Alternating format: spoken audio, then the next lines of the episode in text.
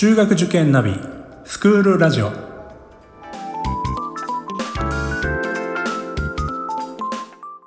スクールナビゲーターののびるです。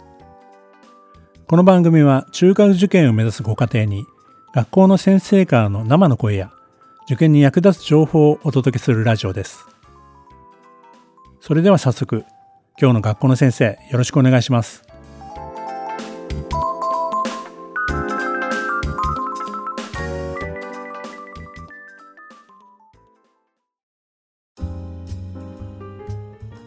今日はですね田園調布学園中等部のですね、えー、2人の先生にお越しいただきました、えー、それではですね、えー、長谷先生、えー、自己紹介の方お願いいたします。はい。中等部2年生の担任をしております。教科は英語科です。長谷翔太と申します。よろしくお願いします。はいありがとうございます。それでは平久先生お願いいたします、えー、皆様こんにちは私は中等部2年の学年主任を務めております平福香織と申します。教科は英語科で、クラブはミュージカル研究部の顧問をしております。よろしくお願いします。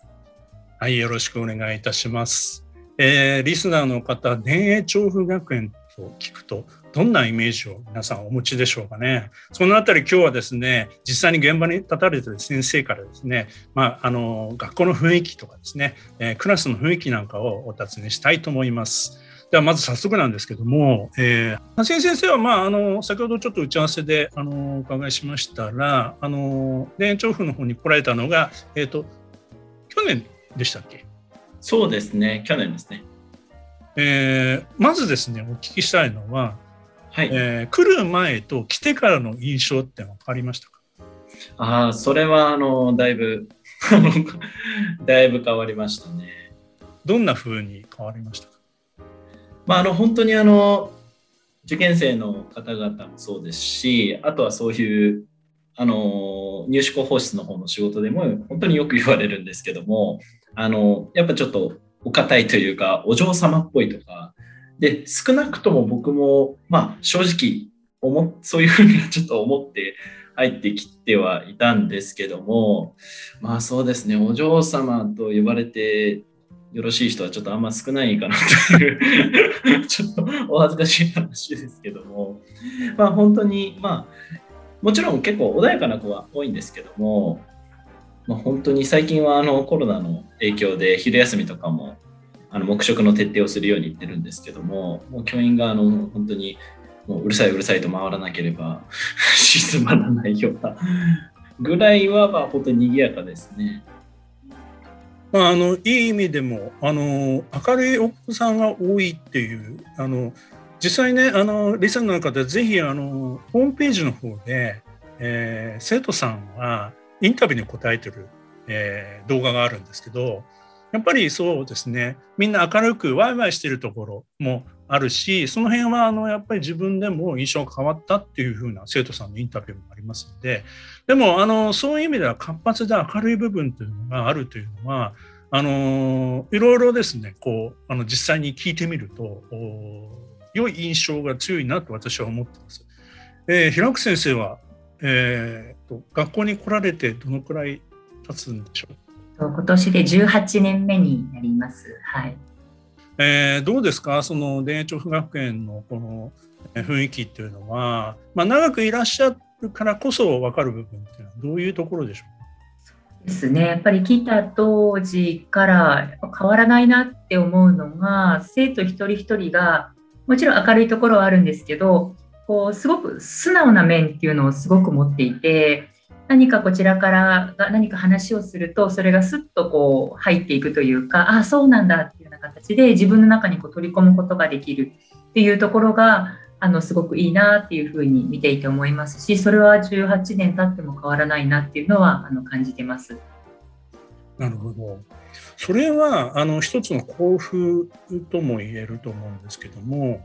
あの先生がこの田園調布学園で一番こうなんていうんですかねそのこれから受験される方にあの伝えたい、えー、こうなんていうんですかねこう雰囲気というのはどういうところですか？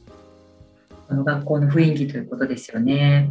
うん本当にあの明るい子、賑やかな子、おしとやかな子、本当にいろんな子がいるんですけど、だからといって、そのいろんな子たちがそれぞれグループに分かれて仲良くないかって決してそんなことはなくて、すごく明るいバトン部なんかでも本当にキラキラと輝いているようなことを普通に文化部であの絵を描いたりとかしてる子が一緒にいたりとか本当にあの仲がすごくいいんですね。で一度卒業させてるんですけれども6年間一緒に過ごす中で本当にどんどんどんどんお互いが仲良くなっていってもう卒業する頃には本当にもう兄弟というか家族というか本当にそれくらい仲良くなってるところがやっぱり中高一貫校で途中から他の生徒が入ってこないところとかそういったところも影響してるのかなと思うんですけど本当に仲良くなって一生の友達を作って卒業していくなっていうところがあのいいなと思ってますちょっと自慢でもあります。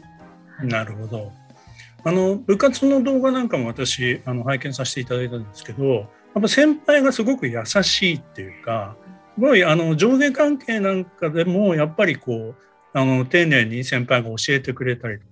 まあ、そういうことをまあ言われてた、まあ、動画があるんですけどやっぱ部活なんかでもやっぱりそういうところが感じられますか？そうですね。やっぱり高校生から中高一貫なので、高校2年生が中等部中等部1年生をあの指導するなんてこともありますのでそんな中で、まあ、時にはもちろん厳しく指導している姿も見るんですけれどもそれでもやっぱり厳しく指導した裏でまた別の子があの優しくサポートするようなところも見えますので本当にああいう上級生になりたいなってこう思ってあの成長していくところがすごく見られてで数年後やっぱりその子もその手が憧れた上級生のようになってるんですよね。でそういったところがすごくあのいいなっていうふうにクラブのあの姿見てて思ってます。それでもいい伝統ですよね。あの先輩をロールモデルにして自分もこうなりたいっていうのは多分あの部活だけじゃなくて、まあ、進路の選択であったりとか、まあ、そういった面でも多分いい影響があってやっぱり何ていうんですかねあの思春期なんで親御さんの言うことはちょっと素直に受け取れない時でもまあ、部活の先輩だったりとか顧問の先生から言われるとあそうかなと思ったりとかそういうところがまあ中学とか高校のあのの学校でこう刺激を受ける部分ではいいところなんじゃないかなって私は想像してますけども。はい、その通りだと思います。はい。あの長谷先生あのそうですね実際の授業では英語を担当されてるっていう伺いましたけども、はい、はい、えー、どうですか、その英語に関しては、まあ、実際、どのような授業をされてるんですか？そうですね、まあ、基本的なあの基礎からはやるようにしてるんですけども、まあ、今はやっぱりちょっとその文法ベースというよりも、まもちろん文法も大事にはしてるんですけども、まあ、そういった使える英語といいますか、アウトプットの部分をやっぱりせっかくクラスで集まってるわけなのでそういう授業っていう場を生かしてあのそういうあのそうですね。そういった力を成長させられるようにちょっと発話とかもちょっと挑戦して最近はやっているんですけども、まあ、私の方でも本当になんかいろいろチャレンジでやってる部分もあるんですけども、まあ、それに対して結構生徒がちゃんとついてきたりとかあとはそうですねあのこっちの想像以上のことを結構ってくれたりとか、まあ、そういうのであの本当にこっちも成長させてもらってるというかあのやっててもすごく楽しいこっちも楽しいですね。あの田園調布学園さんの柱っていうのは、まあ、よく言う理数教育っていうふうに、まあ、言われるところもあるんですけどもやはり英語の教育にも随分力を入れてらっしゃるっていうふうに聞いてます。そのあたりというのは、えー、平奥先生、えー、田園調布学園ならではの英語教育ってどういうところに特徴があるんですか？そうですね今あの長谷も言っていたんですけれどもあの文法もやはり初めて英語を本格的に学んでいくあの中等部生なんかはあの学年ですのであの最初からやっぱりつまずいてしまってはあのその後が嫌いになってしまうので文法に関してはきっちりとあの中等部1年生の段階からあの教科書を使ってあの学んできます。特徴的なものといいますとあの私学というとよくあの検定教科書ではないすごくいろんな語彙が入った難しい教科書を使っていることを売りにしている学校がいるとあのあると思うんですけれどももちろんそういった教科書もいいところはたくさんあると思うんですけど我々はあえて検定教科書にこだわってましてその代わり検定教科書に書いてある内容は全部言える、書ける、読める。それをもうきっちりあのマスターさせて、あの自分の力として取り込んで、まあ、その上であの先ほど生が言ったような発話の機会も多く持った、え活動も積極的にこう取り入れてバランスをとってあの自然と文法力をつけつつ発話の方もあの練習をしていくというようなことをやっております。えっと、中学2年生から、えー、まあ、その後、まあ3年生これが高校生に上がっていく中で実際にこう使える場っていうのはその英語を実際に使える場っていうのはどのような場所場があるんですか？そうですね。あの、毎回の英会話の、毎週1回英会話の授業が中等部1年生から高等部2年生まであるんですけれども、その中でネイティブの教員と会話することももちろんできるんですが、それ以外にも、あの、行事として英語を話すものがたくさんありまして、中等部2年生の冬に、まず3日間、イングリッシュチャレンジと言いまして、ネイティブの先生と少人数の生徒のグループ作ってディスカッションしたりあのそういったことをスピーチをしたりなんてことをする3日間が冬にありまして、ま、最初の英語を使ってチャレンジしてみようというあの本当英語好きの3日間になりますね。でその後中等部3年生でも同じようなイングリッシュキャンプありますし海外に挑戦したい子はホームステイにあのチャレンジすることもできますしまた高等部1年生2年生になりますとあの今申し上げたイングリッシュチャレンジと似てるんですけれども、もっと中身をアカデミックにした社会的問題を解決するアプリについて英語で話してみようとか、まあ、そういったちょっと内容を高度にしたものをネイティブの先生と少人数のグループで英語で話すというような期間を設けるようなそういったプログラムを用意してますので本当に興味のある子はどんどんそういったものに参加して英語力だけではなくて本当に視野を広げてるなっていうのをすごく見ていて感じます。ありがとうございます。あ、先生は何か部活の顧問とかされていらっしゃるんですか？僕はバスケットボール部の顧問をやっています。あの部活動はあのいろいろな部活があると思うんですけどもあの運動部も結構活発だというふうに聞いてるんですけどもそう運動部が大体クラスに本当に半分ぐらい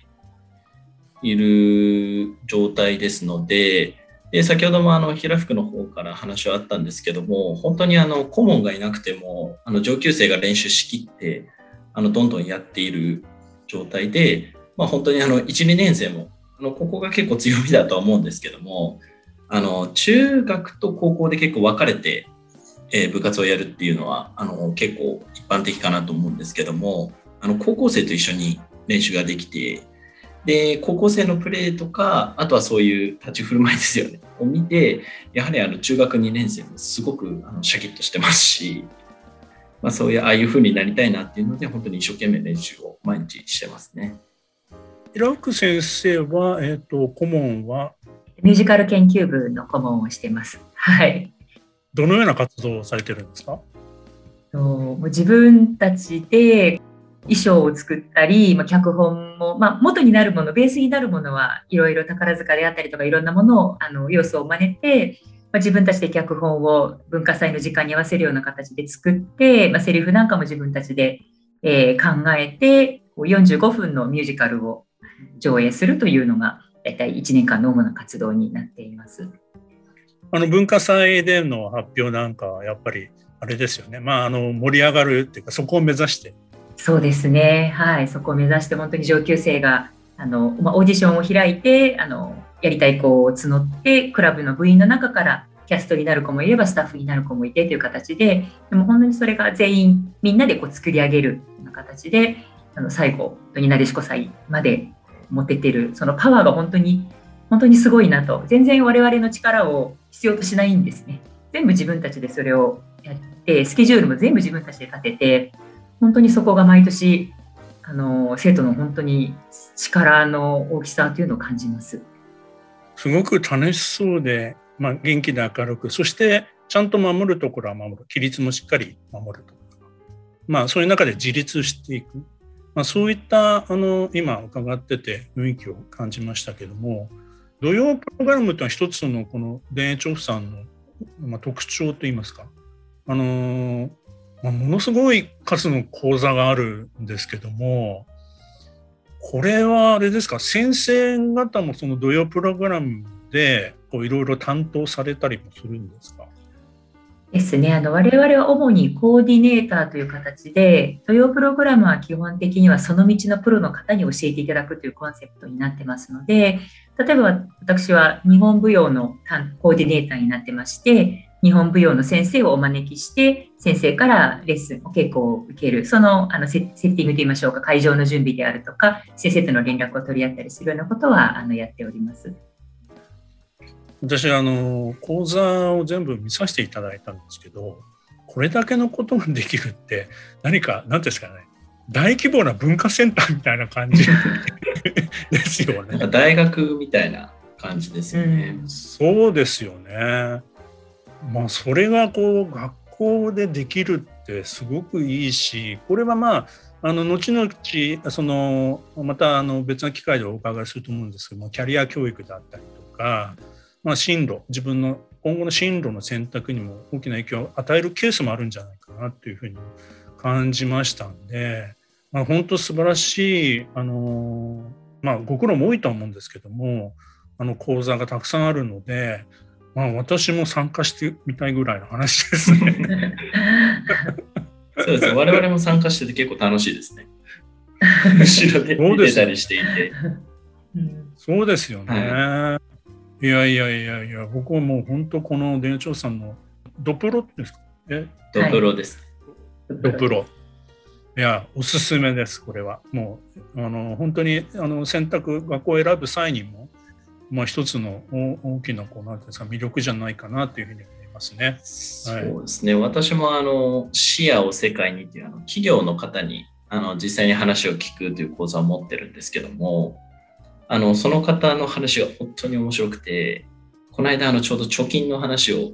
していまして、生徒と一緒にあの食い入るように聞いて、僕もメモとかして、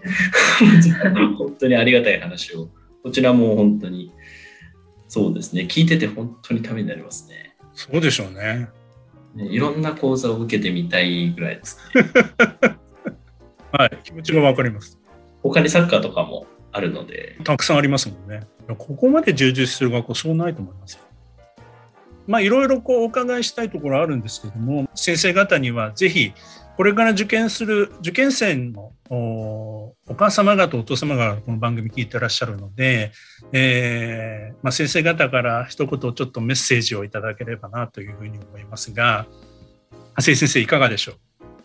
本当にあの中等部1年生と、まあ、僕は本当に一緒に入ってきたような感じだったんですけども本当コロナですごくあの苦しいとこを乗り越えてやっぱり学校に来るとすごいみんな楽しそうでで本当に今はやっぱり辛いこととか、まあ、勉強とかもすごいあの頑張っていると思いますし大変なこと多いですけどもあの中学に入ると本当にたくさんいろんな経験ができると思いますので、えっと、そういったことをまあ少しでも、えっと、楽しみにしていただいて、えー、勉強を今はとにかく頑張ってください。楽しいことをたくさん待ってます。頑張ってください。ありがとうございます。平福先生、お願いいたします。ですね。あの受験勉強で勉強していることってやっぱり本当に覚えなきゃいけないとか本当に何でしょ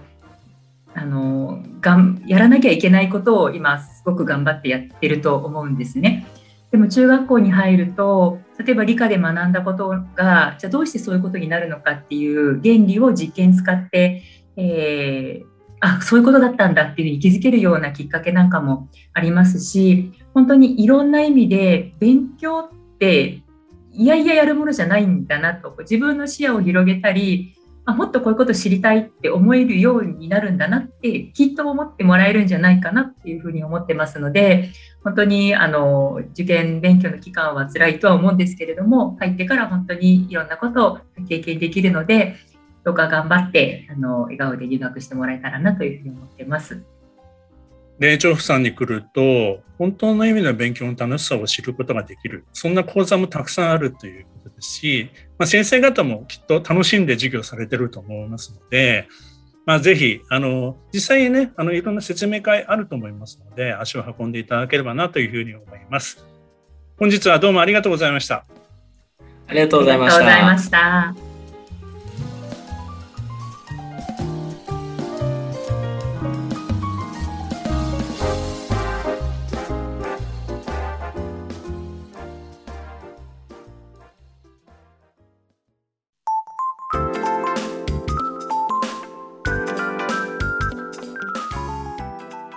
この番組では番組への感想、出演してほしい学校など皆様からのお便りをお待ちしています。また、受験に関する質問や相談にもお答えしていきますので、番組の概要欄のリンクや Twitter のダイレクトメールからお気軽にお寄せください。Apple、Amazon、Google、Spotify などの無料のポッドキャストアプリから登録または購読のボタンを押していただくと更新情報が届きますので便利です。それではまたスクールラジオでお会いしましょう。